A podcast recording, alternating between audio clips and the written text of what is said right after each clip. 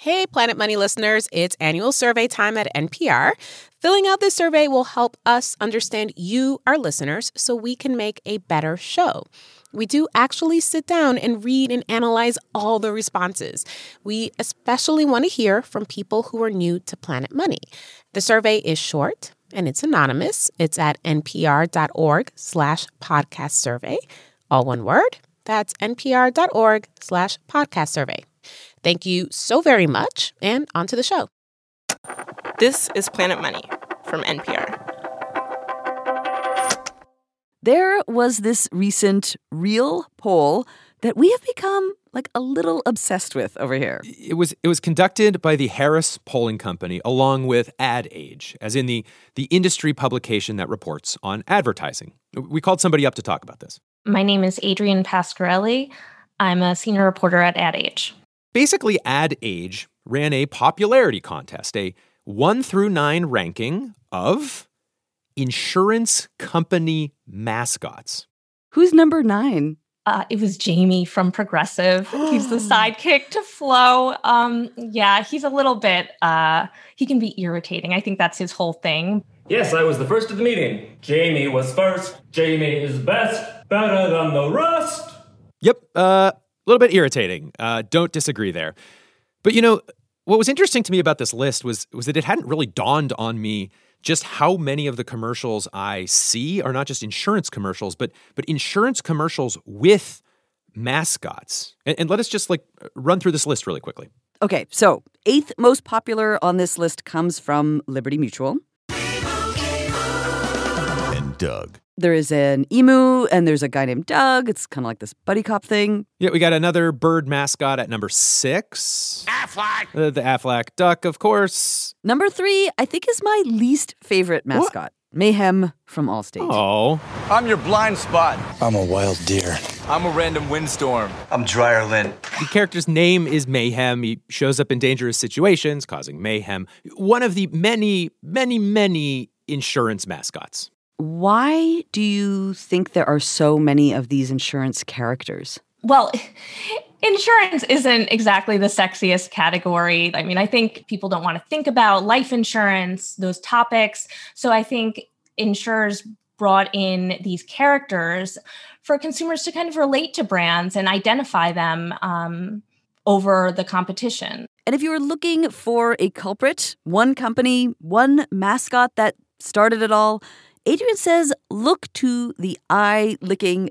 pantless, seemingly British Geico lizard. The thing is, everyone wants to save money on their car insurance. It turned out that the gecko was number one. 40% of respondents strongly like the lizard, while an additional 35% somewhat like him. So that was a 75% favorability rating. So favorability is like, what is that quite like? I like that gecko. I would have a drink with that gecko. I think what it's asking for is if, um, though they probably would have a drink with them, it's if they don't mind when that ad comes on, that Right. they are like, yeah, it's enjoyable. I'll tell you why. Because people trust advertising icons. Hello and welcome to Planet Money. I'm Amanda Aronczyk. And I'm Kenny Malone. And all of these insurance mascots are uh, kind of ironically the smiling faces on the front line of one of the most cutthroat marketing battles of the last 20 years. It is a battle that shows us the wild, wild world of selling insurance, an expensive product that is zero fun to buy. Today on the show, the story of why one insurance company with a hard to pronounce name is arguably to blame or credit for this current flood of insurance mascots. The following message comes from NPR sponsor Chevrolet, introducing the all electric 2022 Bolt EUV. Vehicle Chief Engineer Jeremy Short shares how the growing interest in electric vehicles inspired him to make the Bolt EUV a good fit for more customers. Suddenly, people I never thought of will call me up and ask me, So, what do you think about electric vehicles? Do you think electric vehicles right for me? So, one of our goals with the Chevy Bolt EUV was to give a mainstream consumer an affordable EV option without it being a compromise to their daily driving routine. To learn more, visit Chevy.com for details. Insurance, like as an industry product, is incredibly weird when you think about it. So, for starters, it has this like mandatory quality to it. Um, everyone who owns a car or has a mortgage needs insurance. And so there's this like fixed number of customers and they all already have your product. So if you're a car insurance company, you're not just going to go find new untapped markets. The pie only grows when the population grows. So, what insurance companies are battling for is a larger slice of this relatively slow growing pie. So, what they need to do is steal from another company's slice, you know, take some of their customers. But how to do that? It's it's not like insurance companies could just go give free samples at Costco or display their insurance on a mannequin. No. Insurance companies rely on advertising. This has been true for a long time, though the messaging has not always been the same. Let me give you like a little bit of a taste of what insurance commercials sounded like back in the 1970s and 80s. They were um, sometimes, how do we say, boring. I've been with State Farm here in Sioux City for about 18 years now, and I think I know what people expect of a life insurance man. If I were out uh, you know, shopping for life insurance for myself. I think. Uh, so boring. It's like my insurance dad has sat me down for a heart to heart about insurance. But it is important to remember that insurance is a, a complicated, not very fun product that you, you probably either think you should have or are required to have. We've read that some people in advertising refer to it as a, a burden category because it is a burden to buy and is a burden to sell it. And so you can understand why, why another tack in this era was was to run ads that just scared the living crap out of us. Allstate Life Insurance says, if you die, young man, we can help you make certain that little boy of yours won't go under. When it comes to guarding your family, young man, you're in good hands with Allstate. oh my God. Almost sounds like a threat. it's terrifying. So, this is kind of the way insurance advertising was in the 70s, 80s you can imagine this sort of equilibrium a handful of companies uh, fighting over that same pie using the same kind of advertising which which was reflective of the, the seriousness of the product they were selling all the car insurance work back then was trying to sort of scare you into having enough insurance like safety and security. That was everybody's pitch back then. Ted Ward was in charge of advertising at an insurance company when all of these kinds of ads were going out there. A little insurance company you may have heard of, the Government Employees Insurance Company. Geico. Th- that is what Geico stands for. Yeah, because Geico was originally founded to sell insurance policies to government employees. They were a private company, they just had this niche strategy, but over the years they expanded who they sold policies to. And and for our purposes, things get interesting at Geico in the early 1990s. They're selling car insurance. They've been growing, but not as fast as they want. There's been a little turnover, CEO out, CEO in situation, and they only have like 2% of that insurance pie. They reached a point, Geico reached a point um, where they wanted to grow. And to do that, they felt marketing was necessary. I kind of agreed with them at the time. Geico wants to go big on their ads. And Ted, he'd heard about this smallish ad company called the Martin Agency. They were famous for one of the most iconic ad campaigns of the past 50 years Virginia is for lovers. I mean, classic tagline. And this is key. Like a good tagline can be the basis for everything your brand, uh, the ads that you'll run for your brand, your company itself. And Geico knew that it needed one of those great taglines. Ted calls up that Virginia's for Lovers agency. Matt Williams left it a few years ago, but in 1993, that is where he was working. Geico gives us a call and says we want you to we want you to compete for our ad account. So we say, okay, well we'll we'll give it a shot. Then Ted from from Geico, he explains to this new ad agency. Now, one thing that is maybe helpful is that Geico is different from traditional insurance companies. And you can see that by how fast they could get price quotes to people. We knew we could deliver most of the quotes that we give people in like eight minutes. Eight minutes is fast because back in the 90s, most other insurance companies would have a new customer sit down in a room with an agent because insurance is complicated and serious and customers need their hands held. But Geico's model was more like, eh, just call our 1 800 number. We'll give you a price quote, won't take more than eight minutes. So Geico's new ad agency is like, maybe we can use that. Like that seems like an advantage. So they do some research and ask customers, how long do you think it should take to talk to somebody about insurance? Research pointed to the fact that 10 minutes wasn't considered long enough to discuss a serious topic like car insurance, but 15 minutes was. The scary thing is 20 minutes was considered way too long. Okay, okay, fine line there, but great. 15 minutes. Like that could be useful for a new tagline. Anything else they could use for this tagline? Ted claims that because the business model has lower overhead, Geico's data shows that customers that switch to Geico save an average of 18%. Ad agency is like, okay, great. Uh, although 18% is kind of a weird number, 20% would be a lie. They found that 15% was a very believable number. And it was better than saying $200 or $500 because people apply the percentage to whatever their basis is. You know, so it's the percentage actually was appealing. 15%, appealing percentage. And it was a winner. In 1993, the Martin Agency and Geico are in business with that critical tagline. I suspect many of us have heard it before. Geico, 15 minutes could save you 15% or more on car insurance. Boom. Virginia is for lovers, but for insurance. Done. now they have got their tagline. But of course, that is not enough. Matt, the ad guy, and Ted, the Geico guy, need to start making some TV ads. But but here's the strange thing about car insurance. Like, yes, prices can vary depending on how insurance companies assess risk, et cetera, et cetera. Like Geico won't necessarily be cheaper for you.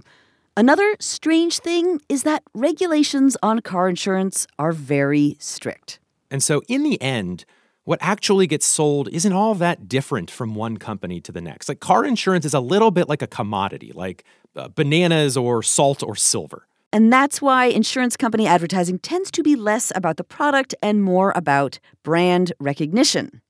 An insurance company wants to be the first brand that comes to mind when a customer is looking to buy insurance. So, Geico's new ad agency, their goal is to make Geico a household name, which uh, maybe was going to be a little harder than they thought. This was a specific issue that came up in a big way during a focus group in the late 1990s. The focus group was held in Phoenix, a brand new market for Geico. So we're sitting behind the behind the glass in these focus groups in Phoenix, and the people there are having all kinds of trouble pronouncing the name of the company. And they're saying Geico, Geeko, you know, why would I entrust my car insurance to a company whose name I can't even pronounce? Uh-huh. So at the end of the focus group, we do what everybody does at the end of the focus group, which is you retire to the hotel bar. A few people from the ad agency are sitting around the bar with their client, Ted from Geico, and they're trying to solve this pronunciation problem. And one of the ad guys, Ken Spira, has this idea, but it hasn't been run by the account team yet for approval. He's not really supposed to show it to the client yet, but he thinks it's pretty good. And the four of us are sitting around the bar thinking about what are we going to do with the fact that nobody can pronounce this company's name. And we're talking, and Ken is an artist by training, and he's sitting there quietly, literally drawing on a napkin. And he draws a picture of a lizard with a speech bubble coming out of his mouth that says, I'm a gecko, don't call me Geico. And he slides it across the table to Ted and, and just as a joke says, Hey, Ted, we should do this. And Ted looked at this lizard on this cocktail napkin. And I said, You know, that's why don't you work on that? And sure enough, he comes back about um, a month later with a commercial. It's a 15 second commercial where it's uh, a gecko holding a press conference. This is my final plea. I am a gecko, not to be confused with Geico, which could save you hundreds on car insurance. So stop calling me.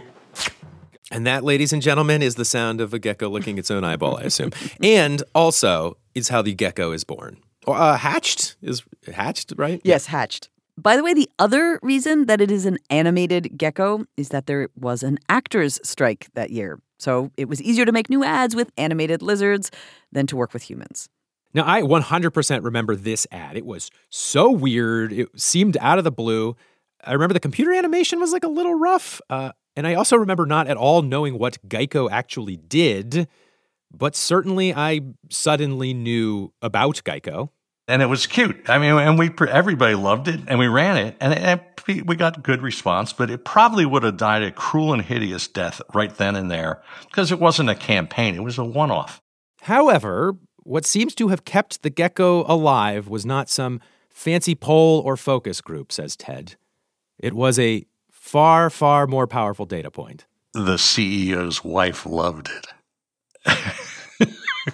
I saw her at a dinner and she says, Oh, that gecko, that's so cute. That I uh, went back to the agency and said, We're doing more of these.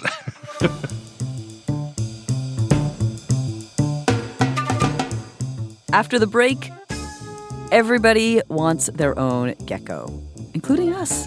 We learn the ad agency playbook so that we can make our own kooky Planet Money mascot.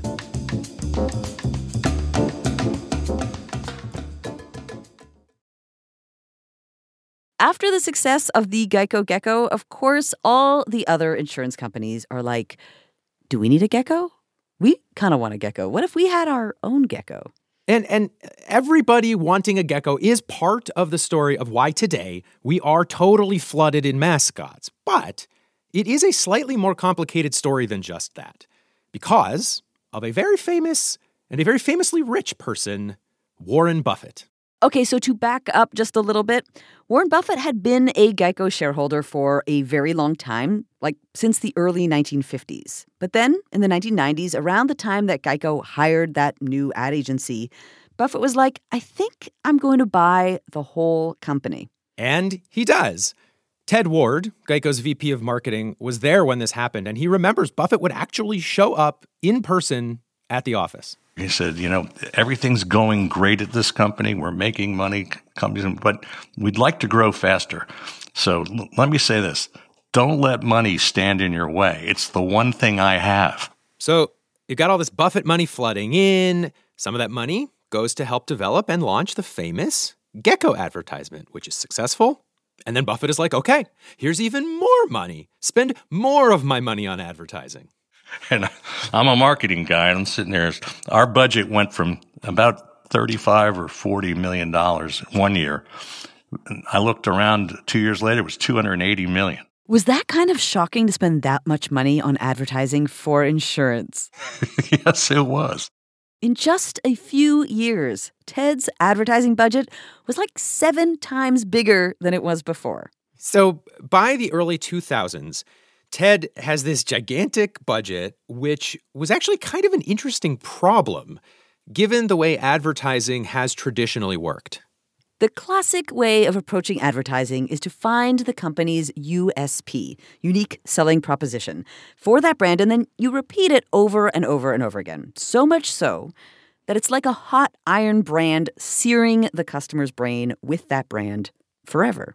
Now, Geico now had so much ad money that it could uh, put ads on the TV and on the radio and on the internet and on blimps and in the sky, which, yes, they hired Geico Sky Typers, is, is what they called them. But if Matt and his ad agency just painted the world with their new beloved gecko, like Matt knew that the world would eventually suffer from gecko fatigue and that's always been one of the one of the big challenges for for advertisers like Geico is that you can spend so much money that people get they get tired of it and they get angry about it and they just don't want to see it anymore. And I think if you want to pick one moment where the insurance mascot dam breaks, it is here. Because Geico has more ad money than it knows what to do with. It wants to avoid gecko fatigue. And so the solution Geico comes up with is to start spinning off even more mascots. So, in 2004, we get the Geico Caveman. Then a few years later comes Cash, which is a talking stack of money with these googly eyes. Then Maxwell the Pig. And then a camel that honestly I, I might have blocked out. The Hump Day Camel? I don't remember the Hump Day Camel. Oh my God. We put this camel in a in a sea of cubes and he's walking around annoying everybody, asking them what day it is. What day is it? What day is it? It's hump day. Hump day. Hump day. Get happy. Matt says that there was a school where the teachers actually made a rule that on Wednesdays, the kids could not walk around saying hump day, hump day, hump day, because it was making the teachers crazy. That is that is how you know your ad campaign is working. But more broadly, between 1999 and today, Geico has gone from the seventh largest auto insurance company to the second largest. And their slice of that very, very competitive pie grew from 2% to 14%. And according to Ad Age, 98% of people recognize the Geico gecko. Definitely wonder who that 2% is. And this is why they now teach the Geico and the Gecko in business school, and why there are entire chapters of marketing textbooks with names like Geico. What a great example. Yeah, be- because Geico has kind of won in a in a big way, and one of the ways you can tell this is because every other insurance company has created their own mascot over the last 20 years. Progressive launches Flo. Welcome to progressive.com. Did you Then find Farmers Insurance creates Professor Burke. Farmers Auto multi-policy discount. Then The Mayhem, of course. Protected from mayhem like Then Jake from State Farm. Jake from State Farm. Limu Emu in there. And, and like, like, let's just throw all of Geico's like five mascots in here. Guess what day it is? And now, whether we like it or not, we all live in this bizarro MCU, mascot cinematic universe, or adver- whatever. It is a new equilibrium for sure, where, where just like in the 70s and 80s, we have this handful of insurance companies all adopting roughly the same advertising approach. Back then, it was boring, serious, scary ads. Today, it is these weird, funny mascots. Except now, the insurance companies are also in a spending arms race. At the beginning of this story, back in the 1990s, Geico's ad budget was like $40 million. And now it is more than $1.5 billion. One and a half billion dollars is a number that I will repeat before I disclose that I am a Geico auto insurance customer. And and that advertising number makes me a little because um you know, at least some of that ad money is coming from premiums. And as much as I love that that darn gecko, I would much rather have a lower car insurance premium than watch more gecko commercials. Not that this is just a Geico problem. No, our friends at Ad Age have also studied this. Insurance companies now spend more on advertising than almost any other brands. Three of the top six ad spenders are insurance companies Geico, Progressive, and State Farm. I think it's kind of turned into a, a, bit of a kind of prisoner's dilemma for those marketers, which is that they've all started spending lots of money, so they all have to follow suit. And and if they want to stay competitive, they have to keep up with the spend that that that others in the category are doing, and it's just gotten it's gotten dominant. Mascots, net good, net bad, costing me Kenny Malone more money on my car insurance, maybe, uh, but also Amanda. Yes. Still does seem pretty fun to have a mascot. I want a mascot. We did want our own mascot at Planet Money. So we figured while we have Matt Williams, this very successful ad exec, on the line, we decided we should pick his brain. What else should we know about these famous mascots? Every character that you know becomes sort of an iconic advertising character is one that people have thought really deeply about. you know, there are people who have thought really deeply about the Pillsbury Doughboy and about the Geico Gecko and right. what's their personality? What are they like? Where are they in the world? You know, what kind of person are they?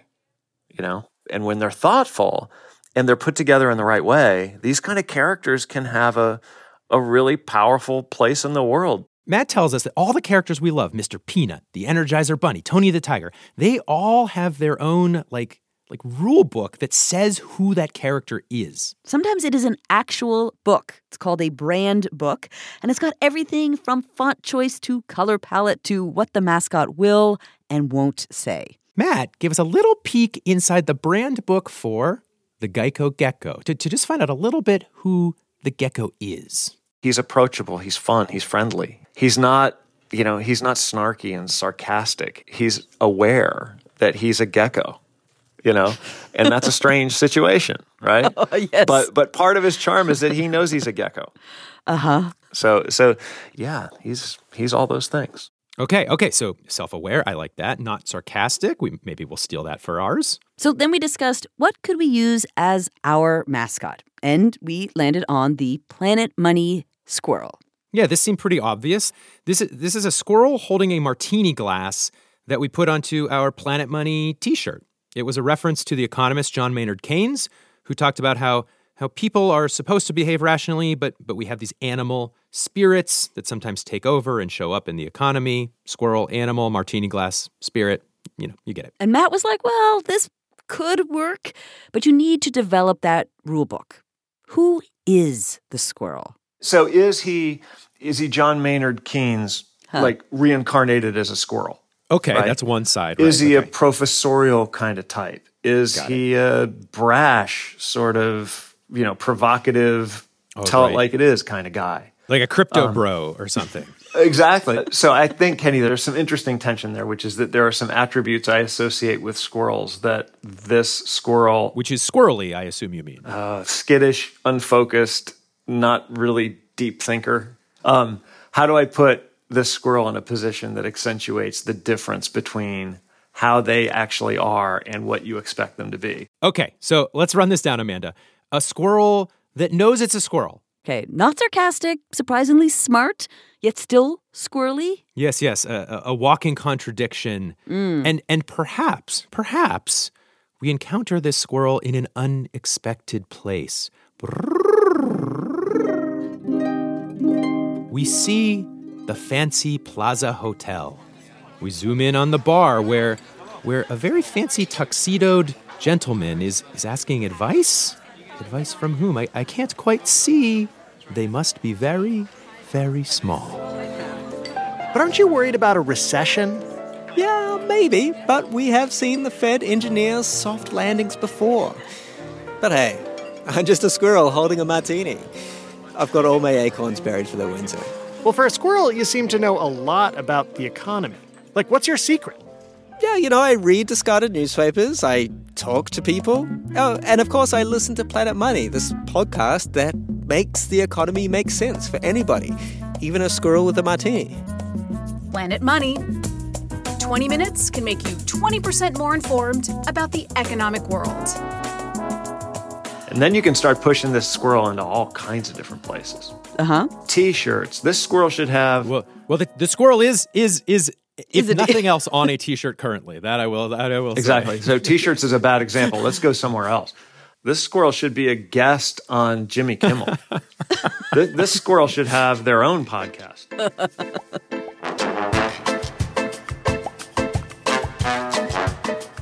Oh, oh, Amanda, what's what's that here in our our brand book? Our looks like our squirrel really, really, really wants you listeners to fill out our Planet Bunny survey. We really do want to hear from you, especially people who just started listening to the show or people who have not filled out this survey before.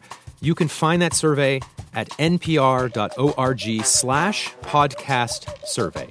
All one word. Today's show was produced by Emma Peasley with help from Sam Yellowhorse Kessler, James Sneed, and Greg Morton. It was engineered by Gilly Moon and edited by Jess Jiang. Planet Money's executive producer is Alex Goldmark.